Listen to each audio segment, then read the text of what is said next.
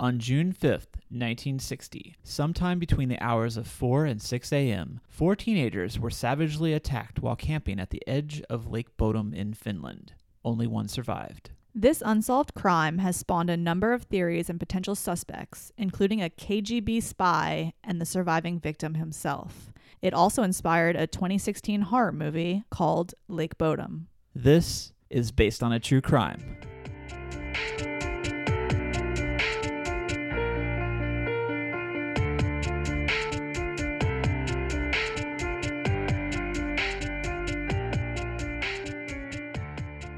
Welcome, everyone, to episode four of Based on a True Crime. My name is Chelsea, and I love true crime. And my name is David, and I love horror movies.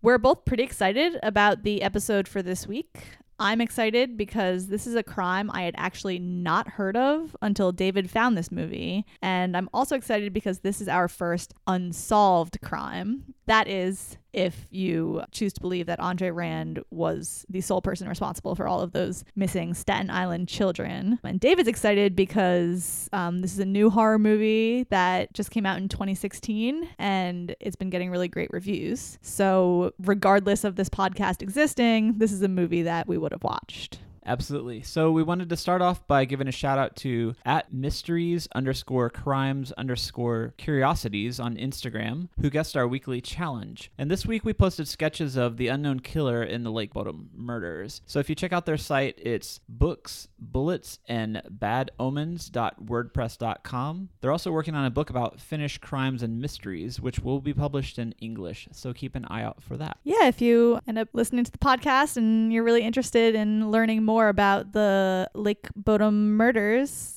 this person seems to be the uh, the person to get in contact with. They seem to have some expertise, and they guessed our image right away. This week, we're discussing the Lake Bodom murders, which took place in Espoo, Finland in 1960. This mystery surrounding the unsolved multiple homicide has garnered a lot of interest over the years, spawning a melodic death metal band called Children of Bodom in the early 90s and a failed attempt to convict a suspect in 2005. Most recently, in 2016, it has inspired a Finnish horror film called Lake Bodom, directed by Taneli Mustonen, which we watched for this week's episode. So, before we get into the meat of the case, I just want to first ask the forgiveness of all of our listeners in advance because we will probably be butchering a lot of names of people and places involved. I'm not very good at phonetics in general, and with it being a Finnish murder, I feel like I'm doubly screwed. So, we'll do our best here. Yeah.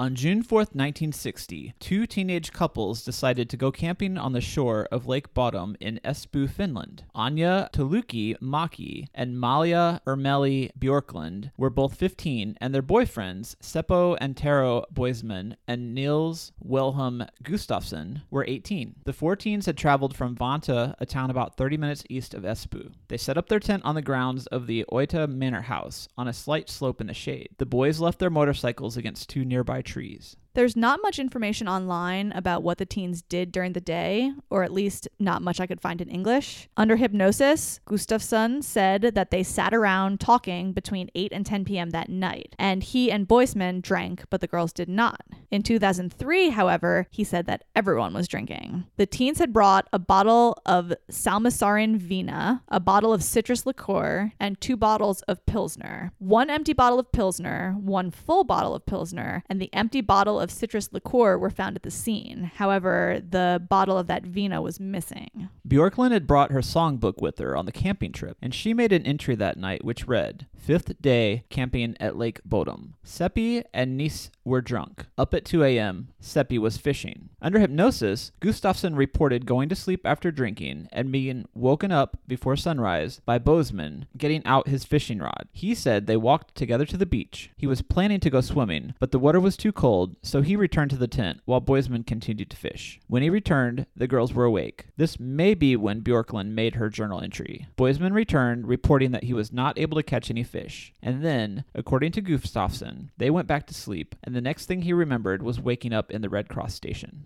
While under hypnosis, Gustafsson would recall further details. He would recall hearing the girls screaming and being unable to open his eyes because they were full of blood. He would recall seeing blood on his girlfriend, Bjorklund, and he would recall a man with long blonde hair combed back and a medium build, with a round face and a straight nose and thick lips. He wore a dark sweater and carried a pipe like object in one hand and a knife in the other.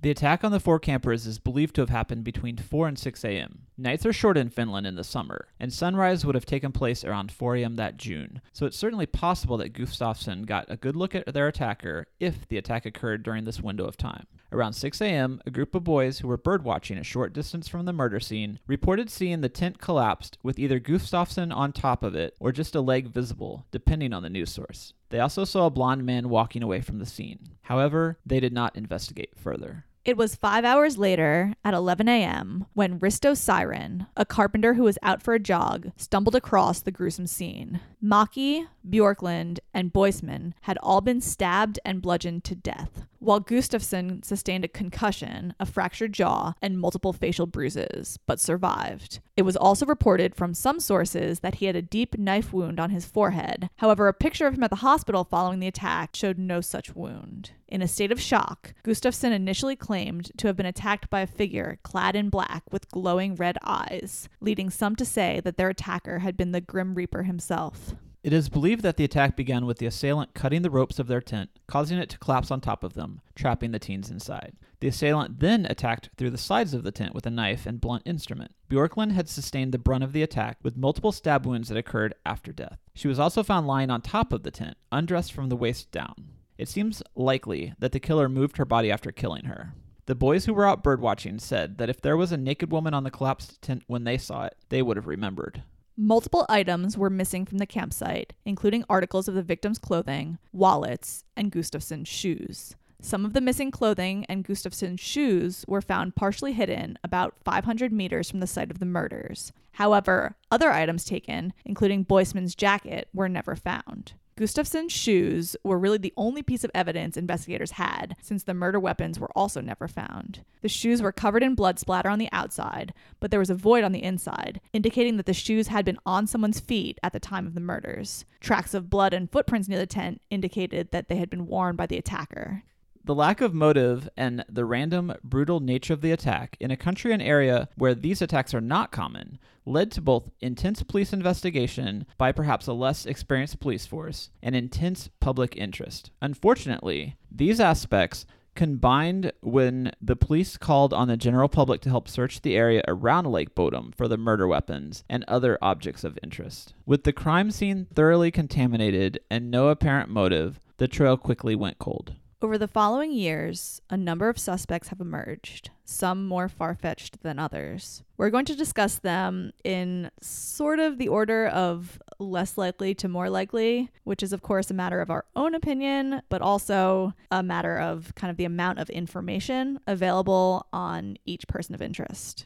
Pauli Luoma, a runaway from a local work department, was an early suspect who was interviewed by police during their investigation. However, he had a valid alibi and was cleared. Pentti Soinin was another suspect who actually confessed to the murders in the late 1960s while he was in jail for a number of property and violent crimes. Soininen lived close to the site of the Bodom murders in 1960. However, he would have only been 15 at the time. The police interrogated him, but did not find his confession to be credible. Shortly after confessing in 1969, Soininen committed suicide by hanging himself in a prisoner transport station. One of the prime suspects in this case was Carl Valdemar Gillstrom. Gillstrom was known as the kiosk man because he ran a kiosk nearby to the lake. He was notorious for hating campers and was very aggressive in this hatred, even throwing rocks at passing children. Days after the murders, Gilstrom was seen filling a well in his front yard, leading to the suspicion that that may be where the murder weapons are hidden. He also supposedly confessed to the murders while having a drunken conversation with a neighbor. However, police disregarded him as a suspect after his wife said that he had been asleep at home with her at the time of the killing.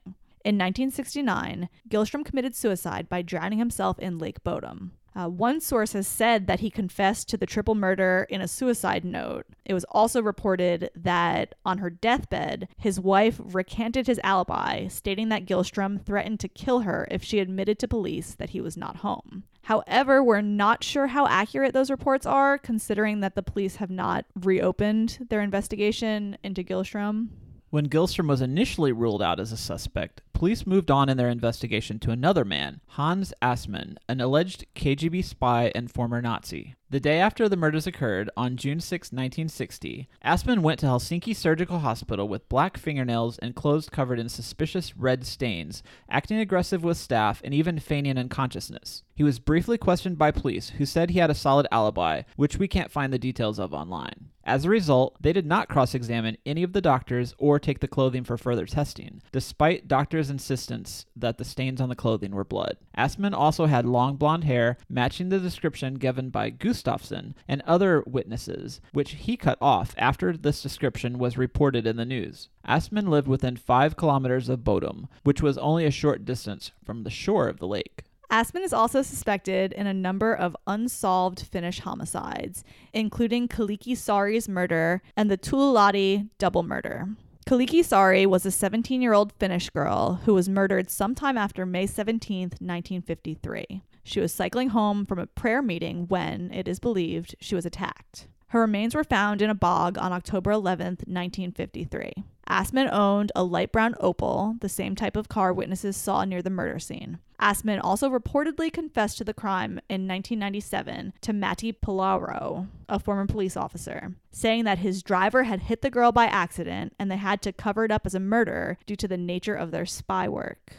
The Tuulilahti double murders occurred in July of 1959. A 21 year old student nurse and a 23 year old secretary went missing during their cycling holiday in eastern Finland. Their bodies were located in a makeshift double grave on Lakeside at the Tuulilahti camping site, murdered with a knife and a rock. Their clothes were also missing, suggesting a sexually motivated homicide. The location of their bodies at a camping site and the murder weapons being a combination of a knife and blunt object definitely have uncanny similarities to the Lake Bodom murders. In this case, a vagabond was arrested and tried for the murders, but his guilt could not be proven. He committed suicide in jail in 1961. Assmann was the public's favorite suspect for the murders, with the widespread belief that he was dismissed not due to a solid alibi, but due to potential political connections as a KGB spy. However, this changed in 2004 when investigators reopened the case due to advanced technology revealing new blood evidence on the shoes from the scene, and also new witness testimony from a woman who was camping nearby. This evidence pointed to a new suspect, Niels Gustafsson. The new witness had come forward the previous year to be interviewed for a documentary and claimed that the two teen boys entered her tent and that they were in fighting, with Gustafsson in particular behaving aggressively. This encounter helped to provide the basis for Gustafsson's motive in the killing, that he had been angry at his girlfriend for withholding sex, and he killed her in a rage, explaining the fact that her injuries are far more extensive than the other two victims. A rough translation of the charges and timeline presented by the prosecution can be found online. In it, they allege that sometime after 7 p.m., the boys visited a second group of campers at their campsite, about one kilometer away, at which point Gustafsson was already drunk and looking for a fight. They then returned to the campsite, where their fighting continued into the night, to the point where the three teens actually kicked Gustafsson out of their tent. It was after this that Gustafsson cut holes in the outside of the tent and finally cut the ropes holding the tent up, collapsing it. Gustafsson then assaulted Boisman and got kicked in the face during the struggle, which broke his jaw. He then stabbed Boisman in the neck, killing him. Maki tried to escape, but Gustafsson hit her in the head with a rock. He then hit Bjorklund in the face with the same rock before stabbing her multiple times in the neck. Gustafsson then staged the scene, making it look like a robbery and sex crime, I suppose to cover all his bases. He hid his own shoes and some other clothing away from the campsite, where they were later found, and either sunk the murder weapons in the muddy lake or buried them in the ground. He ripped more holes in the tent, as evidenced by the fact that the cuts on the tent don't match up with those on the victims, indicating that a different edged weapon was used. Finally, he removed Bjorklund's clothes and moved her body to be on top of Maki's, after covering Maki's face with the blanket. He then laid down on top of Bjorklund and waited to be found. The prosecution also stated that none of Gustafsson's injuries were consistent with self defense, and that medical reports showed that Gustafsson was fully functional with his injuries, which should not have caused him any real loss of consciousness or of mobility. The charges also went into some detail on the new blood evidence. A comprehensive investigation of the blood stains showed that there was no blood of an outsider on the tent or on Gustafsson's shoes. The bloodstains on the tent also did not match Gustafsson's description of the positions they were sleeping in inside the tent. The prosecutor claimed that Gustafsson's blood inside the tent most likely came from Gustafsson touching the inside of the ripped tent while bleeding from his fight with Boisman. The investigation also concluded that the shoes were on the murderer's feet when the crimes were committed, due to blood splatter only on the outside, with a void on the inside where the killer's foot would have been. It seems a bit more plausible for Gustafsson to be wearing his own shoes rather than an unknown assailant, but still not entirely outside of the realm of possibility. The blood evidence was not conclusive, and the entire motive for the case rested solely on a witness who did not come forward for more than 40 years. Gustafsson stated that they never visited with the group of campers and that, if they had, Bjorklund would have wrote about it in the journal where she was recording other events of their trip. There was also the lingering question about the other items that had gone missing and were never found, such as Boisman's leather jacket. The trial took three months, and in the end, Gustafsson was acquitted of all charges. He was also awarded 44,900 euros from the state of Finland for mental suffering caused by both his time in prison awaiting the conclusion of the trial and also by being accused of a crime where he was, at least legally, one of the victims. Despite his acquittal, Gustafsson is still considered by many to be guilty of the Lake Bodom murders. To this day, the Finnish media refer to Niels Gustafsson as, quote, the in court acquitted, a rough translation meaning essentially that his innocence is still doubted, at least in the court of public opinion. During his trial, Gustafsson maintained the same story he had from day one that he couldn't remember anything and that he's innocent. When asked how he can be sure that he's innocent if he can't remember anything by a journalist, Gustafsson replied, quote, I'm innocent and that's that. All right. I uh, I guess I feel like for the discussion there's really only one question. Who done it? so uh, who do you think done it, David? Oh, I was going to ask you that first. Oh. you go first. I think it was probably Gustafsson, despite his acquittal. I feel like there is a little bit of um what is uh is it Occam's razor about the most likely I, I The, it's what the is mo- simplest explanation that's is it. the most likely answer. Yeah. So you think it's Gustafsson as well? Allegedly?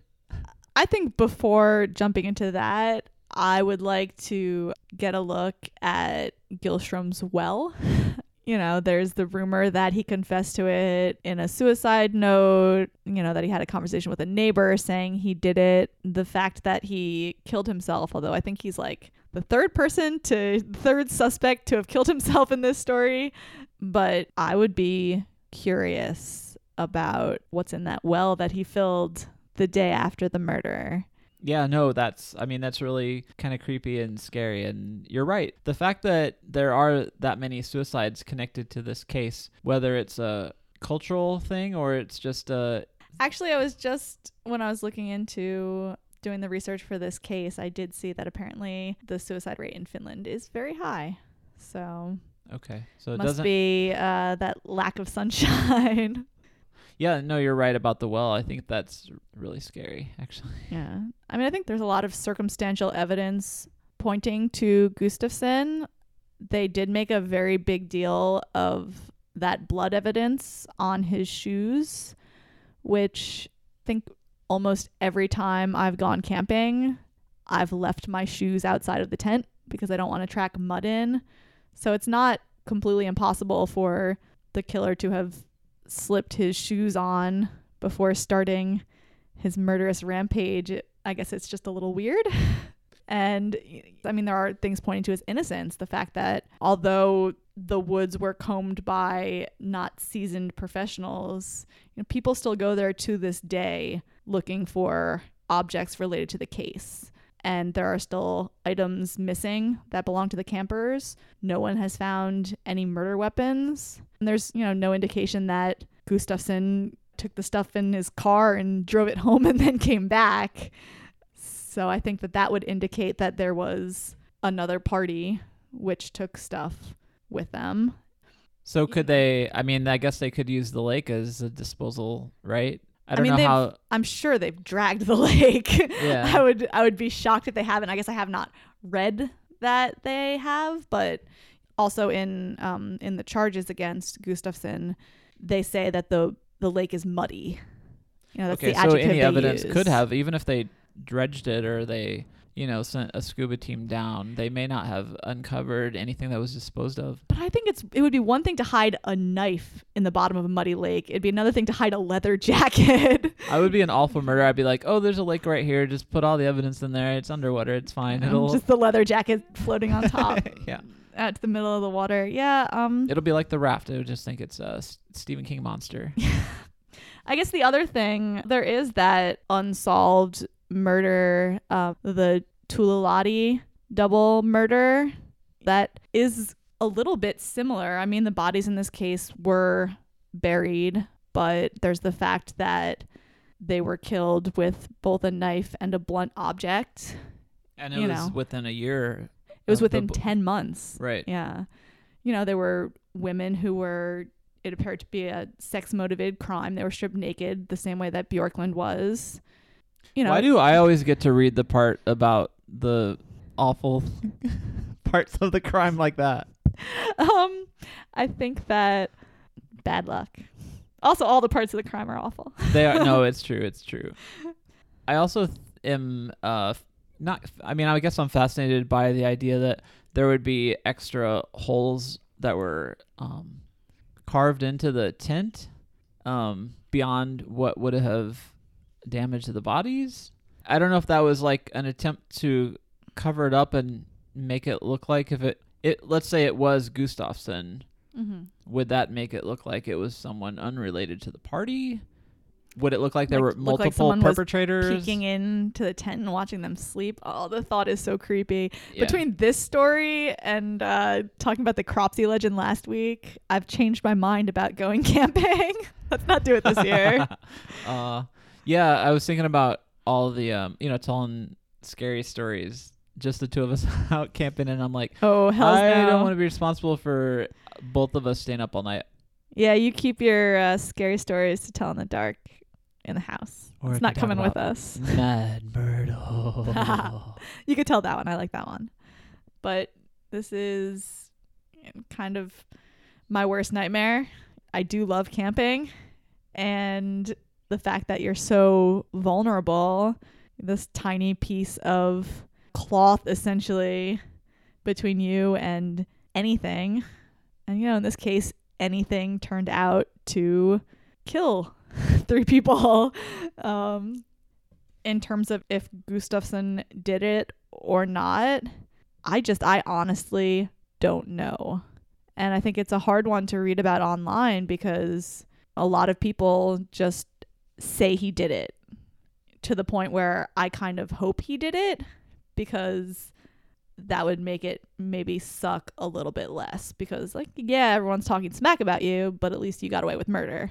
Whereas like not only are you completely innocent but you are a victim of this horrific crime and everyone thinks you did it. Oh, that would be awful. And the fact that, I mean, at least at the time or now, there could be a killer at large, or maybe they died years ago. But still, any any of the cases where there's, you know, unsolved crimes and you know multiple homicides, it's like, what sort of lurking, creepy, especially just completely random right? yeah well on that note let's talk about the movie Let's go camping. No. In the summer of 1960, brutal murders at Lake Bodom shocked the nation. Four teenagers were viciously attacked as they slept in their tents. The killer is still at large. As time went by, the Bodom mystery spawned countless theories on what really happened during that fateful night. This movie is inspired by those stories. So that's the opening text of Lake Bodom, the 2016 film that is inspired by the Bodom murders. This film is currently a Shudder exclusive, but you can also rent it on iTunes and Amazon and elsewhere. We watched it through Shudder, which was a pretty great way to throw it on the TV. Hey, they're not paying us to advertise yet. Shudder, call me. So, Lake Bodom was screened at South by Southwest this year. It was also at the Overlook Film Festival before hitting Shudder. And I had heard about it from a podcast from actually Shockwaves, which they're also not sponsoring the podcast, but since they're my one of my top podcasts I listen to, that is how I heard about the film. And I believe within a week it was on the service and we were watching it. So Chelsea and I both looked at the trailer for the movie. We thought this would be a great film to talk about. So was, this is one of the cases where the film came first for us. And then we read about the true crime aspect of it. However, the true crime portion of Lake Bodom, while it's present, it is not a recreation of the murders. It does not take place in the 60s, it takes place in modern times. And it starts off with these two boys who have convinced these two young women to go along with them on a camping trip. And there's a little bit of question how they convinced the uh, the women to come along with them. So did they promise that there would be other parties involved? Was there going to be a cabin? What type of weekend trip was this going to be? And you quickly find out that they didn't really explain things quite the way that uh, they should have properly. Yeah, um, turns out that one of those two boys is uh, a bit of a true crime fanatic himself, and he leads these girls to the lake because he is very interested in um, the 1960 Lake Bodom murders, and he suspects that perhaps the the killer is still haunting the lake or still present at the lake, and that if they go there as two boys and two girls camping together, they might lure him out of hiding. Without any plan as to what to do once they lure him out. So it's kind of like an interesting setup because you can see these kids are they're all in different situations that they probably didn't intend. But yeah, so they get there and without a plan. I'm sure like a lot of us have gone on camping trips unprepared, but this group is seriously unprepared. Yeah. They didn't just forget their toilet paper. They did have some drugs though. Yes, of course. what horror movie would be complete without pot smoking and premarital sex? And needless to say, there's a lot of. There aren't jump scares. This movie does do a good job of not having too many jump scares. I feel like all of the spooky moments of it are paid off. They pay off. Yeah. So there's there's that. I agree. I feel like although we don't respect spoilers on this podcast, we should say if you're at all interested in watching this movie, just stop listening now because there's a big twist. So stop. Stop. Are you gone? All right, good. Let's talk about the twist. Okay, so I feel like this this half of the episode would be very difficult to talk about without um, discussing what happens a little less than halfway through the movie. Actually, I guess right about the halfway point, and it happens. Well, let me take that back. As we were watching it, we you had commented on how minutes. soon. Yeah, it's like Happens the 40, 40 minute minutes mark. into the movie. right when Yeah. the film changes tone to a great degree and no longer becomes about anything about the Bodom murders. Really, it For beca- a little while, anyway. spoiler alert for the spoiler alert for the big reveal for the twist. Yeah, you're right. I feel like this movie does not hinge upon the twist. You just kind of experience it as you're watching it. By this film being a slasher movie anyway, it definitely brings in some interpersonal drama that I thought was refreshing for this type of film. Basically, you're set up that there is someone killing that is going to kill the group, right? Yes. So there are the four campers. There's two boys and two girls, as we said, and that's basically it. So it's not like the typical horror movie where there's quite a bit of cannon fodder. There's really just the four of them and pretty early on. So two one one of the girls, Nora, and one of the boys leave the the tent and Ida and the uh, the true crime boy. I can't remember his name. Yeah, he's a Murderino. yes. I don't know if we're allowed to say Murderino on our Oh, podcast. he's uh, Crimerino. yeah, based on a true crime Marino. Perfect. him and Ida are in the tent and they hear, you know, noises outside and he leaves the tent to investigate thinking it it's their friends trying to pull a prank and um, when he leans back in to talk to Ida, he gets stabbed in the back and um, essentially bleeds out and you know the other two campers come back and find Ida holding him as he's dying and they they run away. They realize that there's you know a killer there and they run off heading for the car. The other girl nora trips and twists her ankle as they're running and they end up leaving her at a tree with a kind of tomahawk to defend herself and um, the boy and girl keep running and um, i don't know how much detail we want to get into Well, if we're doing spoilers, it's gonna be part part of you guys who have seen it and are following along, or there's some of you who are just, Just- morbidly curious or Yeah. don't care about spoilers. So All right, so let's go with the tradition of you having to talk about the awkward bits. So why don't you talk about the uh, the naked pictures? yeah, so there's a subplot involving some nude photographs that have been spread that are of Ida, who apparently was at a party and was taken advantage of, and then these photographs were spread around school. So this has been she's been depressed for months, has been sort of hiding away, but at the same time her family, or at least her father, is very strict and judgmental. So she has a tough time at home while also socially a pariah. So she's going through some very difficult things. And then Nora, who is sort of her close friend that, you know, seems to be helping her through this, guiding her, helping her to get out of the house, to go on this trip with these boys. It's sort of her her first time getting back into the world. And then they end up with this sort of bizarre experience where, um, well, I guess I'll just cut to the chase is that um, Nora has planned to murder these boys in retaliation because she is convinced, or at least has told Ida, that they're the ones responsible for the photographs. Spoiler alert, there are no photographs. And when Ida discovers this while they're driving away to dispose of the car, No, you got to go back. Um, yeah, Talk about the so the conversation. So, uh, what is that boy's name?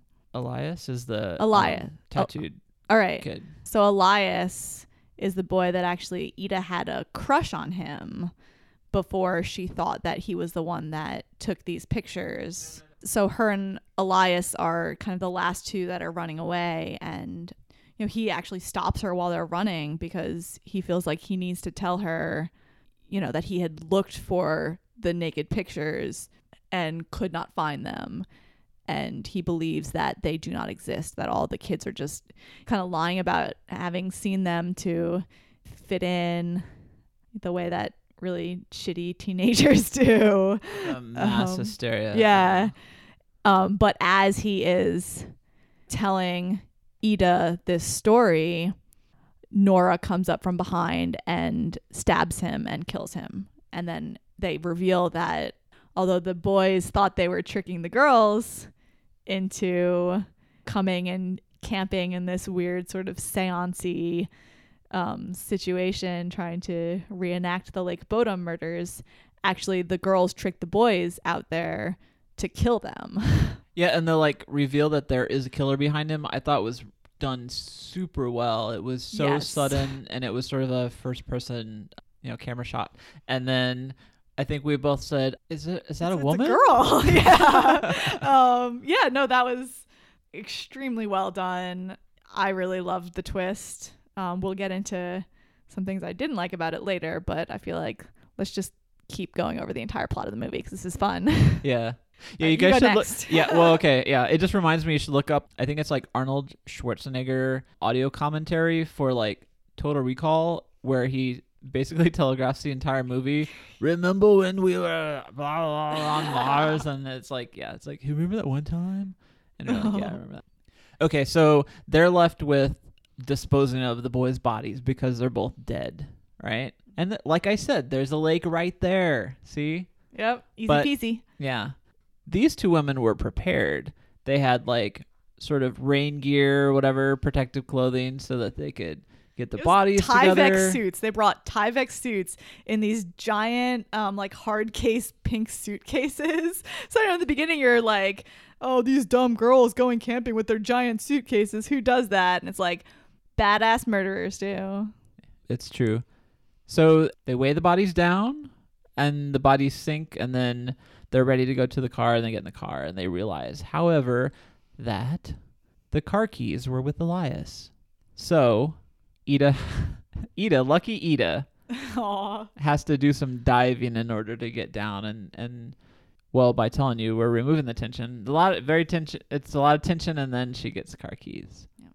So this is when we have a flashback revealing what happened between nora and ida and some jealousy is involved Yes, Nora is jealous that Ida is kind of pulling away as she's developing this crush on Elias. And, and nora's invo- in love with ida Yep. so it's really complicated and then i guess just plan is hatched in her head to kind of set this framework up to i guess to kill the kill the well, kill the boys in order to here's, eliminate here's how far ahead she's thinking. So, well, not maybe how far ahead, but um, you know, initially she just you know, starts the rumor about the photos, and she also tells Ida that she saw these photos. Um, so you know, the rumor starts, it spreads, you know basically just consumes Ida to the point where it was actually her idea to kill the boys. oh yep So, you know, maybe it, it worked. I don't know if that would be better than she hoped or worse than she hoped. But, um, you know, essentially that's where this idea comes from. And it's actually during this moment when they're driving away that Nora admits that the photos didn't exist and that, you know, she did start the rumor. So they get into a fight while driving, which is never a good idea. Save your fights for when you're not driving because well accidents happen yeah yep at the Um, least opportune moment especially in a horror movie especially in a camping movie especially in a slasher movie Yep. so you know this is this is the there's a moment where i was like is jason Voorhees gonna pop out but Well, no. someone popped out. Someone pops out and uh he, he has a tow truck. Yep. So you know it's like this person's going to help no no. I Yeah, never thought i I'm- never I'm thought sure for a second that, that, this person that was going to help them. headlight backlighting he was coming to help. No no no. No no, No. He's, he had a terrifying silhouette which is basically all you see of this person for the entire movie yeah well yep pretty much and then uh But there was the great reveal that happens in this scene. So, um, as this silhouetted figure was approaching the car, um, you know, Nora asked Ida for her knife, thinking that they might have to kill him. He's he saw them in the car. He can go to the police and say that they were there. So they need to kill him in order to get away with their murder. And um, Ida says she doesn't have a knife. So then Nora asks Ida, but how did you kill Atte? and she's like i didn't She says, I thought you did that, Nora. And I think that's kind of the moment that you know the hair rises on the back of your neck because when I was watching it, I thought Nora did it. After it was revealed that they had killed, you know, after she killed Elias, I thought, oh, she must have also killed Atte. right and i think there isn't there a shot where you like see the tow truck man's boots or something and it's that that's when you're like these were the feet that we saw before Atte got stabbed because you see just the pair of shoes. I think that's an interesting callback to the original crime in that you're like who's you don't know whose feet they are Yeah. right so it's like was it just flipping back to the first murder of Atte i was thinking of the original murders and how maybe it was one of the group for like a second Yeah. but then i thought no it's going to be like a jason like killer from, Yeah. you know from the woods and it turns out that that was the case Well, it turns out both were well, the case. yeah, actually. both. Of, so that's a, Yeah. sm- I that the film is really smart in the way that it handles the multiple levels of not twists but just plot reveals. Yeah. All right. So, um, shall we just quickly go through the rest of the movie? 'Cause I feel like the ending is like meh. I mean, at Yeah. least I think we both agreed Yeah. that the ending was a little meh. So the flashbacks are great. I think that learning more about the story and the motivation behind why they, um, you know, went along with this camping trip and you know murdered the boys was really engaging. And I thought that the the sort of love story and Nora falling for Ida and, and being jealous of you know her um, growing interest in someone that wasn't her. I don't know. It, it felt authentic for the film, Yeah. and it was also refreshing to see sort of a the plot play out like that. Yeah. And then you know the fake out with, but there is also Yeah. a slasher murderer in the woods who is like you said he they don't really reveal much of him he looks just like a regular dude though it doesn't seem supernatural it just seems like it could be someone who just had been getting away with it or un- un- operating under the radar yeah. as you will yeah. um, but I will say once that reveal is made, the film goes off the rails a bit because the tow truck pulling them and then speeding up and then they're like trapped in the car and then there's a big scene where they're trying to escape or whatever and then the car flips and then you see him go to hunt the women down and you're like well he can't get both of them well then he has a dog right but immediately after that kind of the film lost me because it suddenly goes into a um almost like torture porny punishing women angle that was just really gross and uncomfortable and unpleasant Essentially, he glues their lips together. and I Which don't know just why. Like. I don't even understand why. So there's the la- the last five minutes of the movie are just like the women covered in blood and grime, and they're just being held captive. Oddly, their outfit has been changed, so now they're in like 50s era bathing suits. But those were the bathing suits that Atte had brought along. yeah, But he never explains what he wanted to do with them, other than they're both like maybe the women will fit in these bathing suits or whatever. well, I guess it's supposed to like attract the killer since he had a thing for ladies in the six, early 60s. I guess so. Yeah. Yeah. So the movie definitely just putters out for me. I mean, they don't show much of it, but essentially the girls wake up in the bathing suits with their mouths glued shut, and this mysterious man puts them in the tent that's been set back up, and the other two boys, you know, dead bodies are mysteriously in the tent. And they're getting close to morning because there's a thing that both of them are talking about trying to get home by breakfast. So they're going to sink the car and then be home. And it's like there's only three hours of the night left. Yeah. So how that happens without him being spooky natural, I don't know. Yeah. Well, that's not it because there's like the frenzy of okay, now he's on the outside stabbing through the tent just like in the 1960 murder and it's just a lot of close-ups of the girls screaming and then suddenly Ida wakes up on the front porch of her house. Right. With- and that's the end of the movie. Yeah, and that's it's that's it. Yeah. That's the end. Yep. She's the I guess the final girl. Yeah, I guess. All right. So right after finishing the movie, I think we both had similar feelings about the ending, you know, not quite loving it. So, why don't you talk about your thoughts first?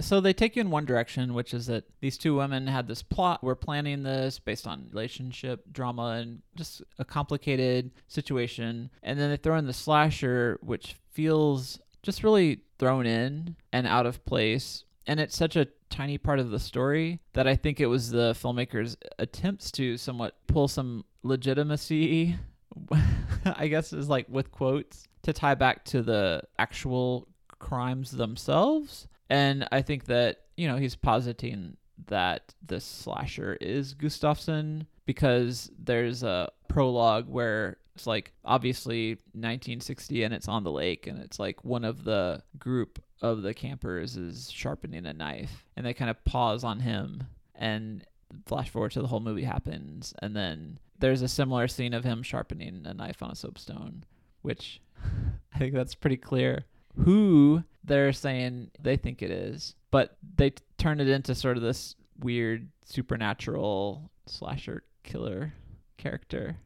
My feelings were very similar. I think what I found to be problematic about that framing of the movie was they were very heavy with their intimation that this was Gustafsson who did the initial killing and then came back all these years later to kill again. Which It's one thing for us to say we think it may have been him even though he was acquitted, but for the film and the tone of the film to jump into that conclusion or at least try to tell us that that's what happened, it just sits wrong with me. I think no one who thinks he did it thinks he's a Jason like serial killer who still lives on the lake and kills any campers that try to set up a tent in the same spot, which is another reason that I, I kind of found the motives of this character to be very odd.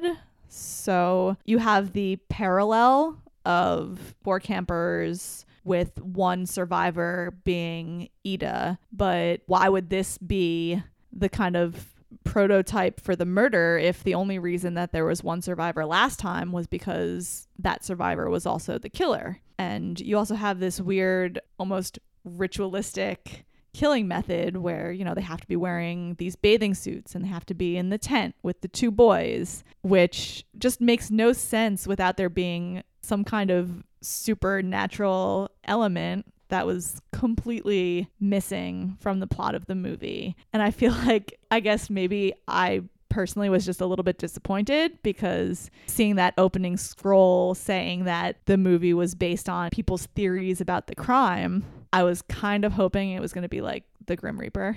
so like that that cloaked figure with the red eyes. I was like, man, I would love if they kind of brought that in and expanded on it. It just seems like it would be a cool direction to take it in. But they did not take it in that direction. And I also think it's just, you know, as we were said when we were discussing the crime, you know, it's a little unfair to someone who was found innocent. So not only are you guilty, but you are now the villain in a horror movie. Them's the breaks. Yeah, them's the breaks. Don't go camping. So I have a question, and that is do you think that that's a big enough, I don't know, mistake of the movie or creative decision that how far does it bring the film down in your eyes? Like, let's say, does it knock a star off of it? Or I mean, it it knocks a star off of it. You know how I feel? Like I'm a stickler for movie endings. I think a bad ending it does retroactively impact the way I feel about an entire film. But I do think that the movie does have some really good things going for it. I think the twist with the girls was a really original idea. And I also really liked the double twist where you think that one of the girls had killed the boy and it turned out to be an entirely separate party. So I like that. I just, I did not like the ending. And I did have some issues with the pacing of the movie. I kind of wish that that first 40 minutes before the first reveal had gone on for a little bit longer and kind of built a little bit more tension. But it is hard when you don't have that much cannon fodder. Once you kill one of the boys, there's only one more left to kill. So, yeah, I mean the ending of course affected affected the way I feel about the movie. yeah, I had a really visceral reaction to it as we were watching it, like yelling at the TV. And which- that glue on the lips, you hated it. Ooh, especially when she's screaming and like they pull apart. No, that was Oh. awful. I did not like that at all. And I was Yeah. like, yeah, it was like my gut reaction is like, I no longer like this movie. But as we're discussing it, I think that it's so nuanced and the the uh, the multiple storylines, you know, are so pretty original for a slasher movie that I think it gives it a lot of artistic merit. And I'm rethinking my rating of it because it definitely like knocked it down a bunch after we had finished watching it. But at the same time, I think I I I was kind of like, oh no, the reveal happened much later in the film, and you had mentioned it was I like. made you rewind it. To yeah, we were like, right. oh no, I think it's right. No, it was about an hour. No, oh no, and then it was like right at the forty-minute mark. I'm like, Chelsea, you're you're right. I'm sorry Yeah. for doubting you. The crime is interesting, of course. There is no identified killer. It's been 50 years, almost 60 years. Yeah, almost 60 years. It's been almost 60 years. I don't know. It's kind of amazing that this is the first major film to be inspired by the story, at least that has made it here and has wide distribution. Uh, fun fact maybe this will make the film a little less scary. So they could not film at Lake Bodom for one major reason. They wanted to film it at the murder site. However, very, very near to the murder site, they're building the Angry Birds theme park. What? Yeah. So they had to find another lake to film Lake Bodom at. Oh my gosh. I hope they put a little plaque. Yeah. says site of the Bodom murders. Now site of Angry Birds Go Round. That's incredible. yeah. We should probably go there for research purposes. Right? yeah. The murder site's just a bird's throw away from the theme park. Oh. Yeah, so we have clearly a lot of feelings about this movie. Good feelings. It's I think a really original concept, very well acted, very well made. Oh, it's beautifully shot. Just- You're right. Yeah. But we have some issues with the ending. So, you know, if you've already seen this movie, if this podcast has inspired you to go check out this movie, please let us know what you think. I would love to get some more opinions on this movie just because I go back and forth so much with my own feelings. And it's also one of those movies where across the board critics seem to really like it and aren't as uh, focused on the the mouth sealing gross Indian as I guess I was. Or aren't worried about Nils Gustafsson's tarnished reputation, I suppose. Yep. So let's wrap this thing up. We've been talking forever. Yeah, Um, yeah, like Chelsea said, if you've seen it, drop us a line and let us know what you thought or if you're screaming at your iPhone or whatever as we're talking about it because you disagree. We love to have debates on film and would love to discuss the true crime nature of it as well because it's a fascinating case. So that's Lake Bodom and the Bodom murders. We hope you've enjoyed this journey of the crimes and of the film. So, as we wrap this up, we're going to jump into our segments on now playing and coming soon. So, Chelsea, what's now playing for you?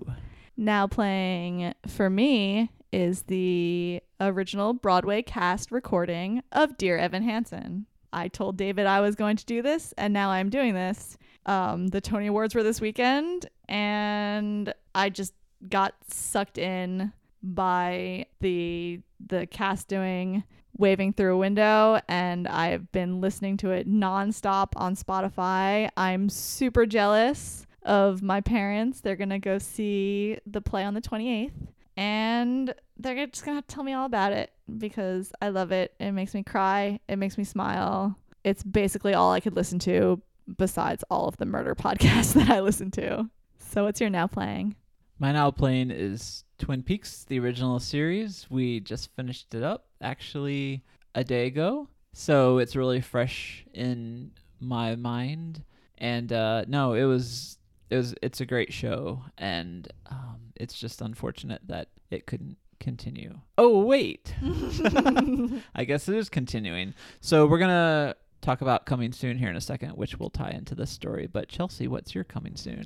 Well, my coming soon is going to be the new season of Twin Peaks, so you got me. Is that also your coming soon?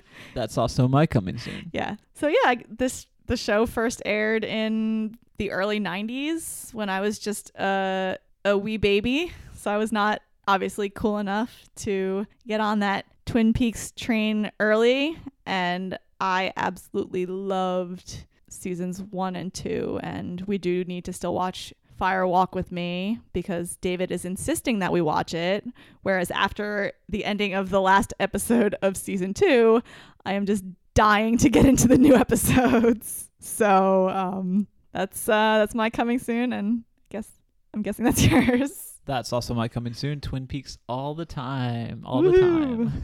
so then for our next episode, we'll do uh, Twin Peaks and the Hazel Drew murder. I thought we were doing um, a Nightmare on Elm Street. um, we'll see. So before we sign off, I just wanted to send out a huge, huge, huge thank you to Walfie the Wonder Dog exclamation point who left us our very first and only review on iTunes saying that they love this podcast. So this just made my day. It we knew that there was a review. It took us a little while to get to it because it didn't show up in our American iTunes uh, account, but we finally got to it and it just made us both so happy. So thank you so much, uh, Walfie the Wonder Dog. And if you're listening and you like what you hear, make me happy. Give us a review. When we started this podcast, I kind of thought our only listeners would be our immediate family and close friends. And the fact that one person listened that I don't know and liked us enough to leave us a review just blows my mind. I'm so happy about that. So make me happy and leave me a review. Yeah, please do, because it's like Chelsea said, it was really exciting to to get that kind of feedback and to know that you know we're not just shouting into the empty airwaves. Not that there's anything wrong with that. yeah, yeah, but uh, you know we want to create something that's enjoyable to you guys, and uh, and also shout out to my dad who had uh, very good feedback for our last episode about Cropsy. He said when he was listening to it, or my mom said when he was listening to it, he was talking back at the podcast because uh, at one point we were talking about the camp time slashers, and uh, he just wanted to make sure that we knew that one reason that there are all of these camp time horror movies, which I think is also very relevant to Lake Bodom, is that they're super cheap to film. so kind of kind of done our part. I wish we had thought of it last week, but you know, without needing a set, the f- woods are your set. Um, they're really easy to film. So my dad is a huge horror movie buff. They're gonna come out to visit us this summer, and he'll definitely be uh, co-hosting one of these episodes. And also look out for our summer camp horror movie coming in 2018. Oh. All right. So as Chelsea said, yeah, uh, please take the time to give us a review. It'll raise our visibility and hopefully we'll make it into iTunes as new and noteworthy before our eight weeks is up. As a young podcast, that would be awesome to get in there. Anyway, if you want to reach out to us on social media, please be sure to follow us at Based on a True Crime on Instagram. That's where we're most active. It's most rewarding. It's a visual medium, and please feel free to follow and like and comment and message us through there. You can also follow our Facebook page at Based on a True Crime, and there we post some of the same stuff, but you know how Facebook is. Eh, some people like it versus Instagram, some people are the other way around. So give us a like over on our page. On Twitter, we are at True Crime Based. We try to post when new episodes are up you know how Twitter is. It's different for everyone. So we like Instagram the best, but please yeah. don't be afraid to follow us on Twitter as well. I don't I don't tweet. I feel like Twitter would be great for polls and stuff, but we do have a couple of followers there. So help us boost those numbers as well. And again, we just wanted to say thank you for sticking with us through our first couple of episodes. We're trying a couple of different audio recording techniques here and there. So if you notice anything odd with the recording, just please also give us a ring or a buzz or, you know, just write us and let us know how you're listening to our podcast and if there's anything you notice odd or if there's anything we notice you notice that we're doing great, just please let us know. Yeah, especially the PC listeners. We have heard from actually another podcast that I'm a big fan of Color Me Dead that the audio sounds a little weird on the PC. So we're trying something different this week. So if it works, let us know. If it doesn't work, let us know.